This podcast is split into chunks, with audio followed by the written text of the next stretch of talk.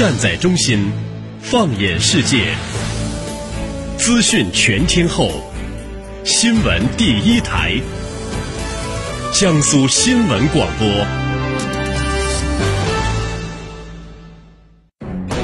你听到的不仅是兵器，更有背后的战略风云；你听到的不仅是军情，更有其中的大国博弈。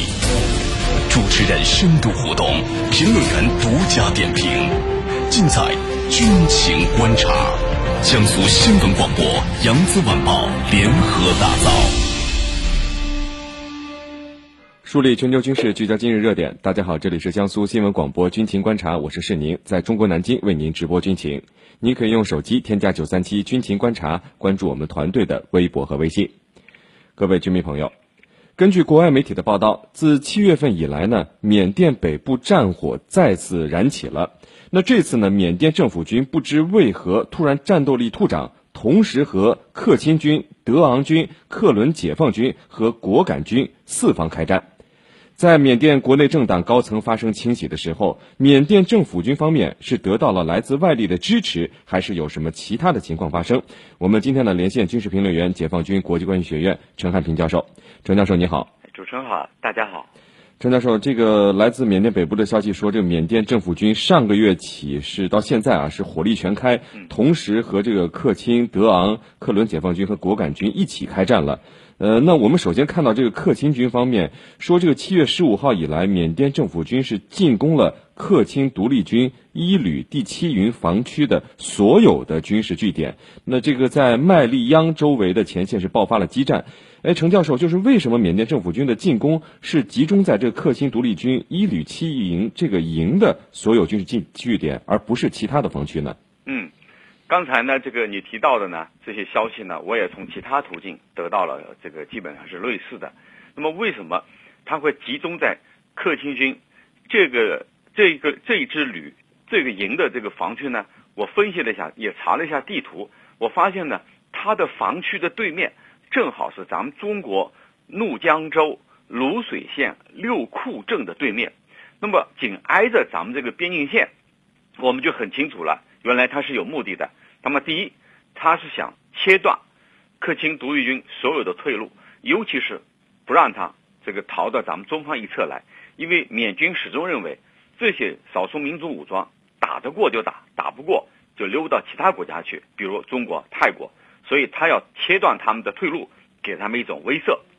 那么第二呢？我觉得他是有意识的做给我们看的，做给我们中国看的，就是说你休想让武器弹药。今后再从这条通道运入到其他的这个内内陆地区，就缅甸的内陆地区，因为缅甸军政府呢，缅甸政府呢，他一直认为中国在背地下支持他的少数民族武装，其实这种认为是错误的，但是他这样做的目的是做给我们看的。我觉得这两个方面的目的，主持人，嗯。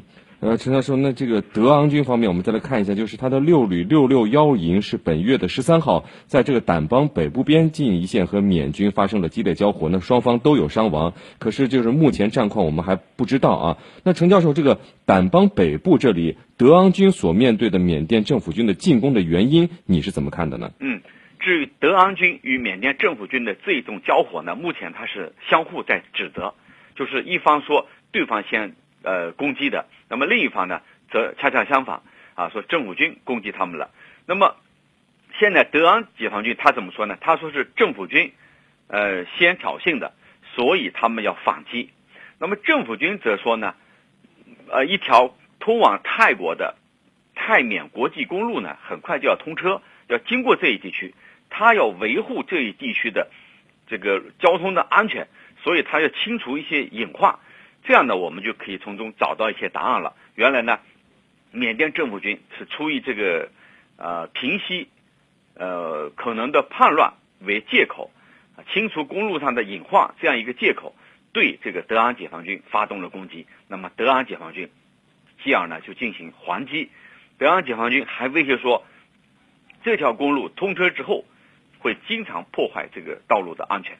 如果前提条件是，如果政府军不停止攻击他们的话，那这样一来的话，双方呢就变成一种不可调和的矛盾，就是相互指责。那么下一步会不会缓和？目前不知道。主持人，纵观天下军情，解析兵道玄机，深入军情一线，强化国防意识，军情观察。江苏新闻广播、扬子晚报联合打造。呃，陈教授，我们再来看到这个克伦解放军所面对的情况，我们看了好像是感觉他有点中了这个缓兵之计的这个感觉啊，因为克伦民族联盟是刚刚开了一个紧急会议，就是会议对缅甸总统吴登盛的和平谈判邀请函进行了讨论，最后这个克伦民族联盟是表示他们愿意签署这个全国停火协议，可是在这个时候，缅军开始大举进攻克伦解放军五旅的控制区，据说是打着登记选民的旗号。这个克伦五旅呢，又是这个克伦解放军呃实力最强的部队，好像他的旅长据说也是很强硬的抗缅派啊，当即就开火了，所以双方也发生了激烈交火，缅军据说伤亡惨重。那陈教授，这件事上有没有谁对谁错呢？嗯，因为目前呢，来自于现场的信息呢，它还比较混乱，呃，至少呢是各说各的理，我们呢无法知道真相。但是呢。呃，就我个人而言，嗯，缅军呢，由于他经常干一些偷鸡摸狗的事情，也就是说，他说一套做一套，他缺乏一种公信力，因此呢，我倒认为呢，这一次肯定是缅军的这个有错在先。为什么？他是打着这个登记选民的做法，那么行这个攻击之时，如果真是这样的话，那么他的公信力就失去了，因为他是借登记选举的机会呢，来对这个。少数民族武装进行攻击，那这肯定是，呃，克伦佐武装无法接受的。特别是，他碰到一个强硬派的旅长，那么我认为呢，这个下一步可能局势还会恶化恶化下去。因为呢，你政府军没有拿出足够的诚意来对这个事情呢做一个交代啊，因为你打的是登记的幌幌子，实际上是另外一套做法。那除非他进行一种解释或者道歉。否则，这个局势还是难以控制下去的。主持人，嗯，呃，陈教授，那个果敢方面呢，据说是果敢军袭击了缅军的运输车，那缅军报复性的炮击了这个果敢同盟军烂巴寨一带的控制区域，但是没有造成同盟军的任何伤亡。嗯，呃，那在最近的这些交火之中，可能果敢这边算是最轻的了。你是怎么看这样的一起呃，算是交火还是冲突呢？嗯，这里头呢，我们如果说是这个交火啊，可能说的很大。就是零星的这种小小的这个这个交战，可能更好，就是很零星的这个突发性的。为什么这么说呢？因为在果敢地区呢，它的确主要的制高点被缅军控制，这是肯定的。但是最主要的在哪呢？因为缅军他已经宣称自己获得了巨胜或者大胜，因此如果说他把他的重兵再放到果敢，和果敢同盟军进行殊死这个决战的话，那么就等于缅甸政府军在打自己的耳光。所以，对果敢同盟军，他所采取的对策跟其他的几个解放军是不一样的。也就是说，他相对是比较弱的，不怎么打了。否则的话，咱自己下不了台。所以这里头很好理解。主持人，军情观察。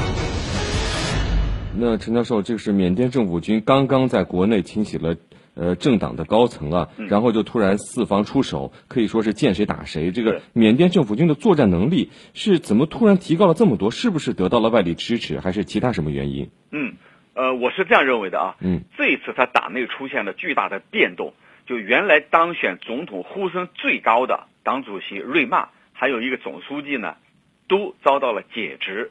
那么另外一个人。他的影响力就上来了，谁就是军方的一号人物闵安来。虽然他到目前为止并没有宣称要参选，但是这一次党内变动等于清除了他的主要的对手。那么在这样的背景下，他要千方百计的证明自己的能力和他的军事指挥水平。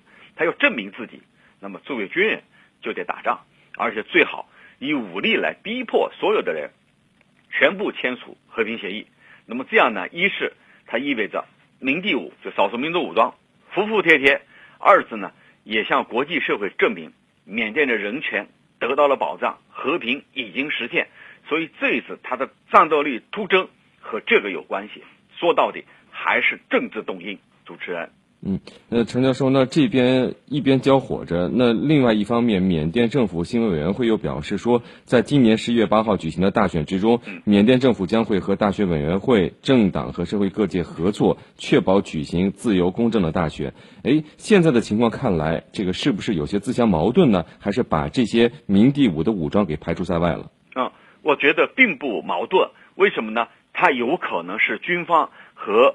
以吴登盛为首的执政集团之间在理念上的一种分歧，比如军方他希望在选举之前通过军事手段获得足够的优势，捞取足够的政治资本，而政府呢则把他的重心放在如何和和各派签署和平协议，同时呢在和平环境环环境当中完成今年的大选，所以呢。军方和执政集团之间这一种细微的差距，导致了目前的这一种矛盾的状况。也就是说，官方就政府执政集团，他希望尽快这个签署和平协议，但是另外一方面，军方也就是说缅甸政府军方面，却在这个出现了战斗力突增，不断的四处出击，在进行这个强势军事行动。那么，我认为这正是他们之间的一种。双方的理念上的差距啊，政治就执政集团和军人之间的这一种啊细微的差距造成的。主持人，好的，非常感谢我们的军事评论员、解放军国际关系学院陈汉斌教授为我们带来的精彩解读，谢谢陈教授。不客气，主持人。好，接下来呢是半点即时资讯，在半点即时资讯之后，欢迎大家回来继续收听军情观察，触击时事军情热点，把握最新军情动态。解读大国战略，预测未来局未来局势。江苏新闻广播军情观察，每天下午十五点十二分、十五点四十二分，江苏新闻广播、扬子晚报联合打造。